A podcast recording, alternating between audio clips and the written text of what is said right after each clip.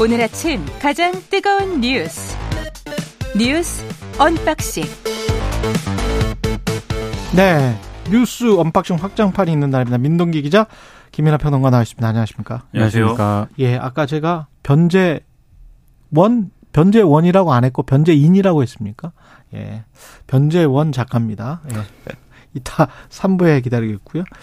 검찰이 대장동 인터뷰 의혹 관련해서 뉴스타파와 JTBC를 압수수색했습니다. 네. 예. 뉴스타파 본사하고요. JTBC 본사, 그리고 한상진 뉴스타파 기자, 봉지욱 뉴스타파 기자 자택 등을 압수수색을 했습니다. 예. 검찰이 언론 보도를 문제 삼아서 복수의 언론사와 기자들을 동시다발로 압수수색한 것은 전례가 없는 일입니다.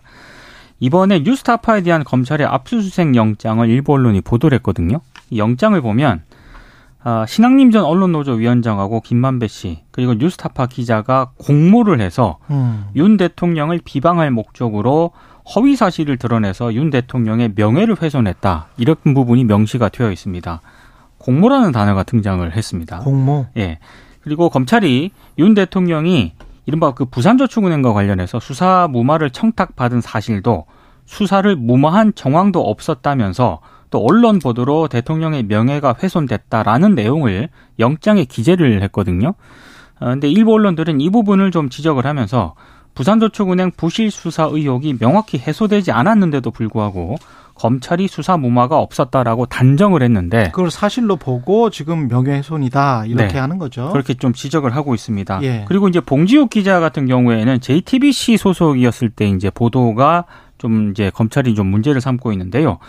어, 이것도 이제 압수수색 영장을 보니까 봉 기자가 2021년 10월 중순 이른바 그 부산저축은행 당시 그 브로커 조우영 씨로부터 어, 부산저축은행 수사 당시 대검 중수부에서 계좌 추적을 한 사실이 없고 예. 대장동 사업은 대검 중수부 수사 대상이 아니었기 때문에 조사를 받지 않았다. 이런 설명을 들었는데도 불구하고 음. 윤 대통령을 비방할 목적으로 이 조우영 씨의 진술을 왜곡해 보도했다. 이게 이제 검찰의 판단입니다.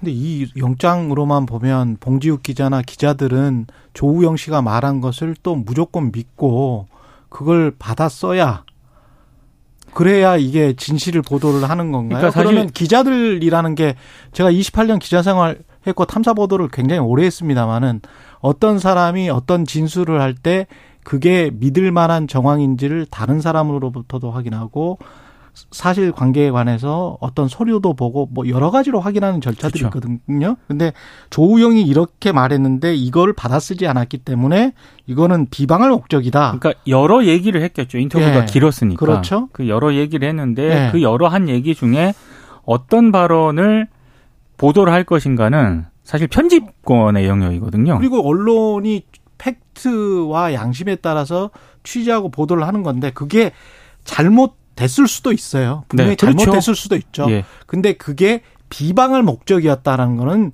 액츄얼 멜리스의 영역입니다. 실제적 악의가 있다라는 건데 그렇죠. 그거는 봉지욱 기자의 마음속을 관심법으로 꿰뚫어 보지 않는 이상 그걸 증명할 수 있을지는 모르겠습니다. 그래서 그 법정에서. 부분이 예. 기자들에게 과연 윤 대통령을 비방할 목적이 있었는지가 아마 앞으로도 쟁점이 될 것으로 보이는데요. 법적으로 이건 상당히 어려울 수도 있네요. 그렇습니다. 예. 그리고 어찌됐든 또 검찰이 이 뉴스타파 등에 적용한 명예훼손죄 있지 않습니까? 예. 이거는 피해자의 의사에 반해서 유죄 판결을 할 수 없는 반의사 불벌죄입니다. 어. 그래서 윤석열 대통령이 기자들의 처벌을 원하지 않으면은 죄를 물을 수가 없거든요. 그럼 윤석열 대통령이 원했다. 아, 그건 아직 모릅니다. 왜냐하면 네. 윤 대통령이 이 문제와 관련해서 아직 이거하고 똑같은 거예요. 제가 원했다라고 물어봤잖아요. 네. 그냥 비방할 목적이었다. 모르는 거잖아요. 모르는 거죠. 모르는 거죠. 윤 대통령 예. 아직 이거와 관련해서 구체적인 입장을 내놓은 적이 없습니다. 이게 바로 인- 그 의도라는 겁니다. 의도. 의도를 지금 검찰은 영장에서 그렇게 다 적시를 해서 사실인 양 이야기를 하고 있는데 이거는 법정에 가면 굉장히 논쟁이 붙을 수 있는 내용이죠. 예. 다 일반적입니다. 하셨습- 다 예. 하셨습니까? 예. 네. 말하십시오. 두 분이 굉장히 뭐 많은 말씀을 하셔가지고 뭐 어디서부터 얘기해야 될지 모르겠는데 이 네. 문제와 관련돼서 지금 검찰의 시각은 결론을 정해놓고 나머지 논리를 맞추기 때문에 지금 말씀하신 무리수가 나온다고 봅니다. 음. 그러니까 이 문제를 지금 말씀하신 것처럼 저는 애초에도 말씀드렸는데 신앙님 전 위원장이 뭐 1억 6천5백만을 받은 맥락이라든가 그다음에 뉴스타파의 보도의 어떤 정밀성이라든가 이런 것들은 다 문제가 있다고 보는 입장입니다. 그리고 더 이제 제대로 보도 하려면 제대로 보도를 했어야 되고 신학님 전 위원장은 돈을 받지 말았어야 된다는 건 여러 차례 말씀드렸는데 그렇죠. 예. 근데 이걸 이제 법으로 어떻게 판단할 거냐 그건 이제 저널리즘 앞서 말씀드린 건 저널리즘의 영역인 것이고 그렇죠. 예. 저널리즘에서 보도윤리 기자윤리 뭐 그런 것들에 대해서 어떻게 판단할 거냐의 문제인 것이고 지금 법으로 어떻게 판단할 거냐에 대해서는 지금 수사를 하고 있는 거는 이 보도 자체에 대한 어떤 판단을 지금 검찰이 해야 되는 상황이지 않습니까 근데 지금 정보통신망법 위반 명예훼손을 건다는 거지 않습니까? 근데 이 경우에는 어떤 문제가 생겨 애초에 이제 고려했던 거는 공직선거법상에 이제 뭐 허위사실 유포를 통한 뭐 그런 것이나 이런 거 걸려고 했는데 그거는 시효가 지났고 그리고 또 다른 뭐 이 어떤 법리를 들이밀기에는 예를 들면 그냥 형법상 명예훼손을 걸기에는 그거 이제 수위가 낮은 것이고 음. 그러다 보니까 지금 정보통신망법 위반 명예훼손을 걸려고 하는 건데 이 죄가 그러면 정확하게 어떤 죄냐면은 이걸 보도한 것 자체가 죄다라는 이 어떤 그 논리가 성립을 해야 돼요. 보도한 것 자체가 죄다. 예. 근데 그러려면은 말씀하신 것처럼 그냥 예를 들면 언론이 보도를 할 때 사실을 오인해 가지고 오보를 냈다라는 것은 처벌의 대상이 아닙니다. 그거는 예. 그렇죠. 저널리즘의 어떤 윤리에 따라서 이 강한 비판의 대상이기는 하겠지만 처벌의 대상이 아니기 때문에 이게 정말 죄가 되려는 거를 입증하려면 지금 말씀하신 대로 애초에 윤석열 대통령을 비방할 목적이 있어야 되고 첫 번째 그 비방할 목적에 따라서 일부러 없는 사실을 지어내거나 이 사실이 아닌 것들을 일부러 보도하거나 하는 행위가 증명이 돼야 된단 말이죠. 근데 그거를 검찰이 논리적으로 구성을 하려면 애초에 부산저축은행 관련 수사 덮어주기 의혹이었다는 게 없다는 게 전제가 돼야 그렇죠. 이 법리를 걸 수가 있는 것이고. 근데 그거는 다 검사들 안에서 이루어졌던 일이란 말이죠. 음. 그리고 현직 대통령은 당시에 그 담당 검사였던 거는 사실이에요. 그죠? 그렇죠. 예. 네. 자, 그, 그 전제가 이 법리를 적용하려면은 음. 부산저축은행 봐주기는 없어야 됩니다. 그 없어야 이제 없는 사실을 지어낸 악의적인 보도가 되는 거 아닙니까? 그리고 이 사람들이 아주 악의적인 어떤 목적을 가지고 서로 짰든지 뭐 아니면 뭐 여러 가지 이익에 어떤 기반했든지 그런 악의가 또 있어야 돼요. 그러니까 그런 내용을 막 영장에 적으니까 음. 그 영장을 영장에 적어놓은 거하고 지금 현실적인 어떤 언론의 보도 내용하고 비교를 해보면 안 맞는 부분들이 막 지금 생기는 거죠. 그게 바로 지금 말씀하신 대로 부산저축은행 의혹에 대해서는 지금 검찰이 여기에 대해서 명확하게 다시 수사를 하거나 뭐 그런 결과를 내놓은 게 아니지 않습니까? 그렇죠. 이 영장에 이렇게 적으려는 근거는 우리가 당사자인데 우리가 아닙니다라고 주장하는 것밖에 없는 거잖아요. 그렇죠. 그리고 그러니까 2015년에 조우영 씨는 기소를 기소가 됐고 그렇죠. 그렇죠. 그리고 예. 조우영 씨의 뭐발이 사실 뭐 사실인지 여부는 모르겠지만 주장이 있었는데 그거를 안 담았다라는 것도 음. 악의적으로 보도했다라는 어떤 그 논, 법리를 구성하기 위해서 들고 있는 논리인데 지금 이 기자들의 반론은 지금 말씀하신 대로 그런 거예요. 조우영 씨의 그러면 본인의 어떤 이익이 걸린 문제인데 예를 예. 들면 그 당시에 브로커로서 그렇죠. 대장동 대출을 일으킬 때 이 유법적으로 일으켰는지 아니면은 뭐 다른 어떤 정당하게 일으켰는지는 이 사람의 법적 이익이 걸린 문제인데 자기 변호를 하는데 더군다나 진술도 계속 지금 보면은 종합적으로 보면은 이 주장도 갔다. 계속 왔다 갔다 하고 음. 바뀌거든요. 예. 그걸 다 반영해 가지고 보도를 하는 게 맞는 거냐라는 판단은 음. 당연히 할 수 있는 겁니다, 기자가. 그래서 이런 것들을 종합적으로 보면은 지금 무리하고 있다. 그 무리하고 있는 이유는 뭐냐? 앞서 말씀하신 것처럼 이 결국 반의사 불벌죄인데 무리하는 걸 알면은 당사자인 지금 명예훼손을 당한 당사자가 윤석열 대통령이거든요. 윤석열 대통령이 누구보다도 이 법에 대해서 전문가인데 이렇게 하는 건 무리야라고 판단하면은 검찰이 이 수사를 안 하겠죠. 근데 진행되고 있다는 건 어떤 의미겠느냐. 음. 이걸 보면 결국은 이거는 언론계에서는 언론 탄압이다라고 얘기할 수밖에 없는 국면에 지금 들어왔다라고 생각이 됩니다. 실제로도 국제 기자 연맹이 정식으로 그 보도자를 냈습니다. 그죠? 성명을 발표를 했습니다. 예. 그러니까 언론 탄압이라고. 공식적으로 이제. 제가 관련해 가지고 그 한번 봤는데 그 성명서가 9월 14일자로 나왔더라고요. 영어로 다 돼 있고 간단하게 IFJ 국제 기자연맹 쪽만 어 읽어 드리면 이런 검찰의 압수수색이나 이런 수사 과정 전체를 언론 매체에 대한 것을 그냥 트렌드의 최근이라고 지금 이야기를 하고 있습니다.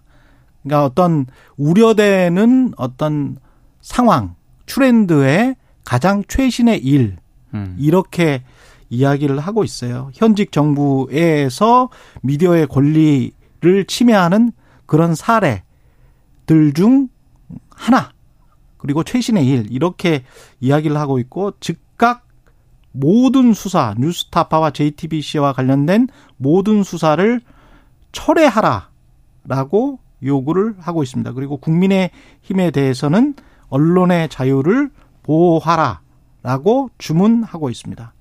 예. 제가 영어를 꽤 잘하니까요. 예. 그대로 그대로 읽어 예 번역해 드렸습니다. 제가 뭐 예.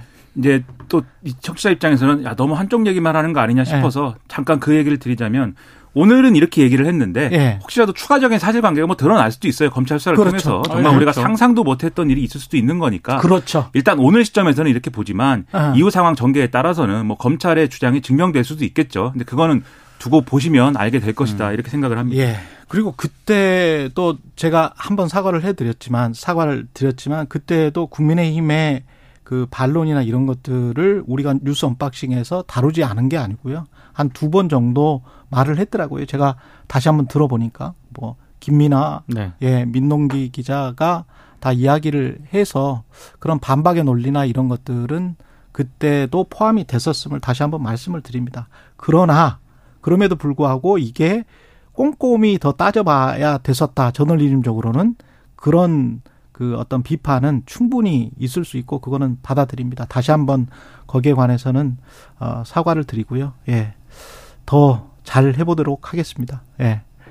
그리고 검찰 특활비와 관련해서도 뉴스타파가 공개를 한 게 있네요. 그러니까 사실 어제 그 압수수색이 이루어진 날이었는데 공교롭게도 어, 뉴스타파가 검찰 특수활동비 예산 검증 결과를 발표하는 날이기도 했습니다. 그래서 왜 꼭 어제였을까? 뭐 이런 또 의혹이 제기가 되기도 했는데요. 어찌됐든 어, 검찰이 전국 67개 고검, 지검, 지청에서 사용한 특활비 검증 결과를 어, 검찰 예산 검증 공동주시단이 어제 발표를 했거든요. 어, 몇 가지만 소개를 해드리면 어, 특활비가 수사와 무관하게 쓰인 사례가 확인이 됐는데 광주지검 장흥지청 같은 경우에는요. 2020년 6월부터 2021년 1월까지 검사실 두 곳의 공기청정기 렌털비를 특활비로 지출을 했습니다. 뭐 액수는 얼마 안 될 수도 있습니다만 55만 8,400원 정도거든요. 어찌 됐든 이걸 특활비에서 사용을 하는 게 맞느냐 이런 지적이 나올 법도 하고요. 그리고 기념사진 비용도 특활비에서 나갔다라고 합니다. 아, 그리고 특활비가 아, 일부 검찰 고위 간부들 같은 경우에는 퇴직이라든가 인사 네. 시점에 특활비 사용액이 급증하는 그런 양상을 보이기도 했는데요. 전별금 그런 정도로.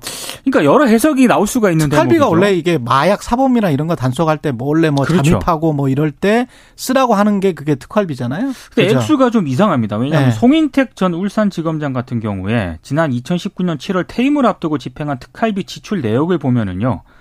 7월 1일부터 18일 동안 18일까지 18일 동안 1,900만 원의 특활비를 쓴 것으로 확인이 됐고요. 아. 7월 8일 하루에만 1,450만 원의 또 특활비를 썼는데 이것도 좀, 좀 이상한 대목이다라는 지적이 있고 또 2018년 6월 퇴임한 공상훈 전 인천지검장 같은 경우에는 퇴임 달에만 4,179만 원의 특활비를 썼거든요. 이 가운데 91%가 퇴임을 일주일 정도 앞두고 지출이 됐습니다.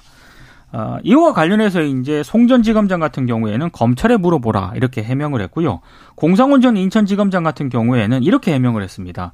이건 특정 기관에 몰아쓰는 게 아니라 후임자의 생각이 다를 수 있기 때문에 퇴임 전에 특활비를 각 부서에 미리 배정을 해주는 것이다. 기관장을 몇 차례 했는데 항상 특활비를 넉넉하게 남기는 편이다. 이렇게 해명을 했습니다. 음. 저는 처음에 이제 이게 뭐 공기청정기나 뭐 이런데 뭐 썼다. 이게 영수증을 뭐 가리긴 가렸는데 밑에 그게 이 상호가 남아 있어가지고 어쩌다 나온 영수증이 그런 거예요. 그렇죠. 네. 네. 추정이 된다 이렇게 네. 써서 저는 대부분은 지금 검증을 못 하고 있습니다. 대부분 네, 저는 처음에는 모든 네. 이에 이제 선의를 믿기 때문에 그렇죠. 아 검찰이 공기청정기 업체를 수사하려고 했구나.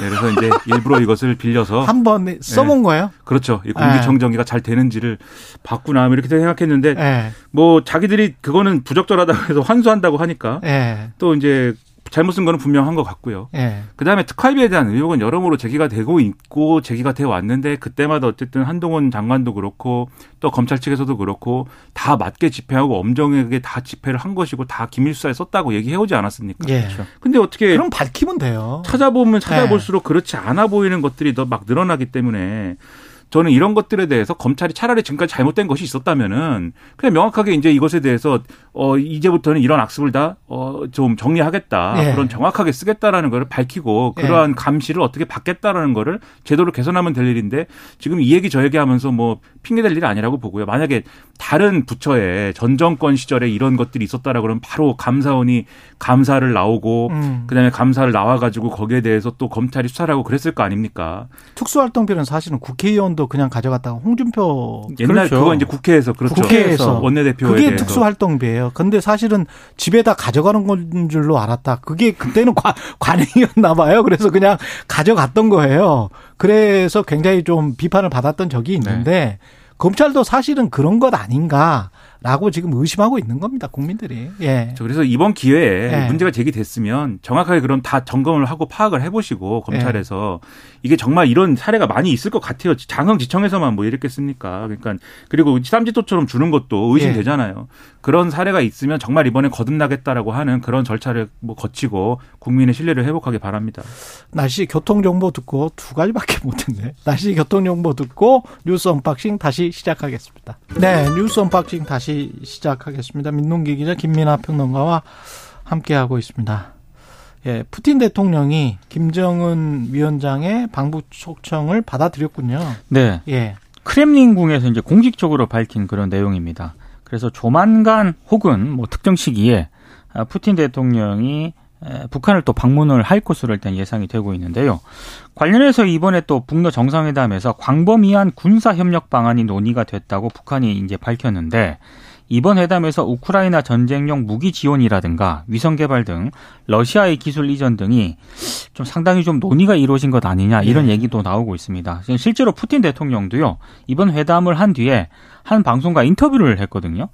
현재 규정 그러니까 유엔 안보리 대북 제재를 말하는 것 같은데 이 틀 내에서도 군사 기술 협력 가능성은 있다 이렇게 얘기를 했습니다. 그 북한과 무기 그 기술 거래가 유엔 안보리 대북 제재 위반이라는 국제사회의 비난은 어느 정도 의식을 하고는 있지만 북한과 군사 협력을 계속 추진하겠다 이런 의지를 보인 것으로 일단 해석이 되고 있는 상황입니다. 그러니까 양쪽에 이제 어떤 밀착이 종착점이 어디냐가 중요할 것인데 그 종착점으로 가는 과정에 있는 것일 텐데 그 과정에 여러 가지 이제 국제사회가 나서야 되고 뭔가를 해야 되고 이런 변수들이 있어야 되지 않습니까? 근데 그 변수들이 지금 좀 희미해요. 왜냐하면 우크라이나전은 계속해서 어쨌든 이 교착 국면인 것이고 이게 안 끝나면 러시아 태도는 안 바뀔 것이고 음. 그 태도가 안 바뀌면 당연히 북한도 지금 상황에서는 러시아랑 밀착 국면으로 가져갈 수밖에 없는 것이고 그렇게 되면 거기에 대당해서 또 우리도 뭘 해야 되고 뭐 이렇게 되는 거거든요. 그리고 지금 이제 더군다나 좀 상황이 또 쉽게 안 풀릴 것 같은 게 당장 젤렌스키 대통령은 또 미국에 간다는 거 아닙니까? 그렇죠. 오늘 속보로 나온 것은. 음. 그러면 미국에 가서 뭔가를 요청을 하고 또 연설을 하고 이렇게 해야 될 건데 무기 지원이라든가 이런 것들을 다시 한번 요청하고 뭐 이런 국면이 될 거잖아요. 그럼 바로 또 우리 입장에서는 바로 걸리는 게 어, 지금까지는 어쨌든 공식적으로는 오늘 보도를 보면 거의 이제 우리가 미국에 준 포탄은 우크라이나에 아마 갔을 거다라고 전문가들은 내다보고 있는 형국이지만 예, 공식적으로는 어쨌든 이 군사와 관련된 것은 지원하지 않고 있지 않습니까? 우크라이나에. 예. 우크라이나에. 근데 그런 것도 이제는 고려해 봐야 된다 이런 목소리 커질 수 있는 거여서 아, 그런 점에서는 상당히 이제 좀이 좀 우리가 통제할 수 없는 정세 속으로 빠져들어가는 국면일 수 있겠다. 그 점에서 우리가 전략을 잘 세우지 않으면 국익을 제대로 확보하지 못할 수가 있겠다라는 점에서 계속 이제 걱정이 커지고 있습니다. 그걸 티포텟이라고 하는데 그쪽에서 부- 북한에서 러시아에 탄약을 제공을 한다고 우리도 제공을 해야 된다. 그 논리로 가버리면 우크라이나 국방부 대변인 지금 이미 그렇게 그 탄약이 갔다 가고 그러니까 있다 공, 이미 공급되고 있다 이렇게 주장을 하고는 CNN하고 있는데 인터뷰를 했는데요. 예 북한 로켓탄이 러시아 이미 공급되고 있다 예 이렇게 주장을 하고 있습니다. 그리고 이제 이 문제에 대해서는 예. 오늘 동아일보의 단독 보도도 있고 그다음에 어제 이제 그 질의응답 과정에서 좀 이 대통령실 관계자가 확인해 주기도 했는데 예. 그러니까 지금 이 실제로 북한이 러시아의 로켓포, 포탄 등의 재래식 무기를 지원해 온 거에 대해서 우리 정부가 이미 몇 달 전에 포착을 했다. 어. 이 얘기를 하고 있는 그런 상황입니다. 그러니까 예. 이건 어느 정도 기정사실화 된 것이고 이미 그렇게 들어가고 있을 때의 국면이 세르게이 쇼이구 이 러시아 국방부 장관이 그 북한 행사에 막 참여하고 뭐 이러잖아요. 그 국면에 이미 그 정도로 진전이 됐다라는 거고 푸틴 대통령은 그것에 대한 어떤 담례 성격으로 지금 정상회담이라든가 이런 걸 열어준 거 아니냐 이 그림이거든요. 예. 그러니까 어느 정도는 기정사실화 된 것 같아요 그 부분은. 음. 바로 이거를 가지고 이제 우리가 그러면 우크라이나에 포탄 지원해야 되는 거냐에 대해서는 정부는 일단 우리 입장은 변화하지 않았다라고는 이 얘기를 하고 있습니다. 근데 계속 얘기하지만 이후 상황에 따라서는 얼마든지 또 생각해 볼 만한 문제다라는 거를 대통령도 그렇고 또 같이 얘기하고 있는 거잖아요. 예. 그러니까 상당히 그 국면에서는 우리가 곤란해지는 국면인 건 맞다. 대통령실 쪽에서는 이건 확실하게 선을 긋고는 있습니다만 음. 어제 이제 성일종 의원 같은 경우에는 다른 라디오 방송사 인터뷰에서 예. 한번 고려해야 된다. 무기 지원하는 거. 우크라이나에. 이런, 네, 이런 식으로 또 얘기를 했거든요. 그러니까 이게 약간 좀 운을 좀 띄우려는 어떤 그런 성격도 있는 게 아닌가 이런 얘기도 좀 나오고 있습니다. 근데 미국이나 유럽 내 여론이 점점 특히 그리고 이번에 대규모로 어, 우크라이나가 한번 거기를 탈환해 보려고 이렇게 갔었잖아요. 그렇죠. 근데 사실상 이제 실패했다. 이건 제 말이 아니고요. 서방 언론의 말을 그대로 전해드리는 겁니다. 미국 언론의 말을 그대로 전해드리는 거예요. 그래서 사실상 실패했다라고 지금 평가를 받고 있고 그리고 특히 미국 공화당의 지금 주요한 대선 주자인 트럼프를 비롯해서 공화당 의원들의 상당수가 이게 좀 빼야 되는 거 아니야라는 이야기. 그래서 다시 또 젤렌스키가 지금 미국으로 가겠다는 거 아니에요? 다시 한번 설득을 하고 싶어서. 근데 이제 미국 내도 지금 본인들도 힘든데 또 240억 불 정도 또 제공을 한다고 하니 바이든 행정부에서 그러니까 그걸 또 정치적으로 이용하는 또 공화당이 있고 그렇기 때문에 국민들도 그렇게 지금은 엄청난 분위기는 아니에요. 그때 뭐 자유의 수호신처럼 어 젤렌스키를 아주 따뜻하게 맞아줬었잖아요. 네. 미국 국회에서도 그렇고 근데 지금은 그런 분위기는 아닌 것뭐 같습니다. 약간 예. 다른 얘기긴 합니다만 음. 바이든 대통령 재선 포기하라 음. 이런 게 이제 에, 미국의 유럽 언론의 칼럼으로도 지금 등장을 하고 있거든요. 그렇죠. 예. 분위기가 그렇게 지금 좋지는 않습니다. 나이 때문에 네. 꼭 비슷한 나이인데도 불구하고 트럼프의 그 건강과 바이든의 건강을 미국 국민들이 유권자들이 달리 보더라고요. 음. 한70% 넘게 건강이나 이런 것들 때문에 재선에 관해서 좀 부정적으로 보는 예, 그런 시각이 있습니다, 분명히. 그러니까 오늘 예. 보도 나온 걸 보니까 그 말씀하신 게 워싱턴 음. 포스트 칼럼인데 뭐 고령이기도 하고 그다음에 그 아들 관련 문제가 지금 있잖아요. 그렇죠. 또 기소되고 뭐 이래가지고 네, 그렇죠. 여러모로 약점이다라는 건데. 예. 근데 이렇게 곤란해지면은 지금 만약에 우크라이나를 더 전폭적으로 지원하기 어렵다라고 하면 그렇죠. 그 짐은 또 누가 지게 되는 것입니까? 이런 의문도 지금 있는 거거든요. 그렇죠. 대신 다른 동맹국에서 역할을 해주면 그럴 바이든 행정부는 없, 그럴 일은 없습니다. 미국이 그렇죠. 만약에 아 발을 빼는 어떤 제스처를 보이자마자 네. 아마 유럽은 달리 행동할 겁니다. 예. 여기서 얘기하는 동맹국이라는 것은 결국 포탄을 지금 전, 전폭적으로 지원해 줄 수 있는 어떤 그러한 역할을 할 수 있는 국가라고 하면 사실은 대한민국이 제일 우선순위에 있는 거잖아요. 그렇죠. 그렇죠. 런 점에 있어서의 우리 국익의 확보라든가 이런 것들을 같이 생각을 해봐야 된다는 예, 거죠. 그런 말씀입니다. 예. 그리고 김기현 국민의힘 대표는 이재명 민주당 대표에게 단식 중, 중단을 지금 요청을 했습니다. 국민의힘 예. 지도부에서 이재명 대표 단식 중단 요청이 나온 것은 이번이 처음인데요. 어제 국회에서 열린 최고위원회의에서 이유 여하를 막론하고 이재명 대표께서는 건강을 해치는 단식을 중단하시기를 정중히 요청한다. 이렇게 얘기를 했고 거대 의석을 가진 제1야당의 대표가 정부의 국정 운영을 점검하고 내년도 나라 살림을 챙겨야 하는 중차대한 정기국회 시기에 단식을 계속하는 것은 바람직하지 않다. 이렇게 이제 입장을 내놓았습니다.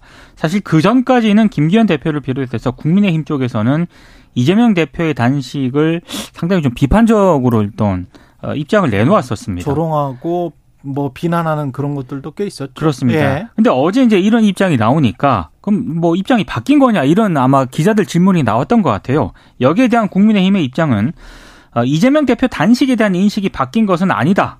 아, 여전히 이제 방탄을 목적으로 단식을 하고 있다. 이 판단은 이제 유지를 하고 있다라는 겁니다. 아, 그래서 어, 김기현 대표가 직접 이재명 대표를 찾아가서 단식 중단을 호소할 그런 계획은 없다는 점을 또 계속 강조를 하고 있습니다.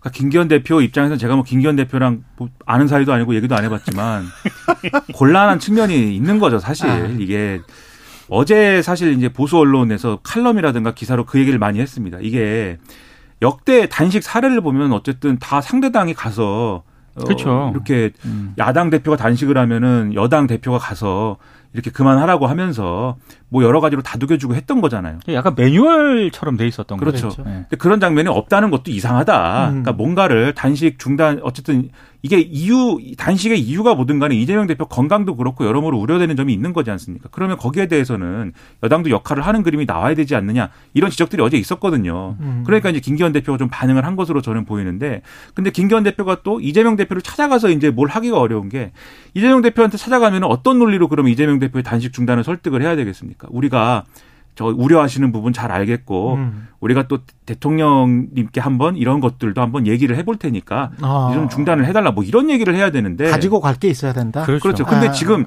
김기현 대표와 국민의힘은 대통령에 대해서 전혀 그럴 수가 없는 입장인 거잖아요. 예. 오히려 오히려 이 한덕수 총리가 지난번에 그 이제 국회의원들이 물어보는 거에 대해서 음. 왜 대통령은 이재명 대표를 안 만나냐라고 물어봤을 때 답을 뭐라고 했냐면은 이게 어쨌든 지금 어, 검찰에서 수사를 받고 있는 입장이기 때문에 음. 대통령이 만나는 것만으로도 시그널이 된다라고 하는 그러한 답변을 음. 총리가 직접 했단 말이에요. 음. 그게 대통령의 이재명 대표에 대한 입장인데 음. 여당 대표가 어떻게 거기 가서 대통령의 입장을 한번 바꿔보겠다라는 취지의 얘기가 될 수 있는 그런 얘기를 또 어떻게 하겠습니까? 지금 같은 상황에.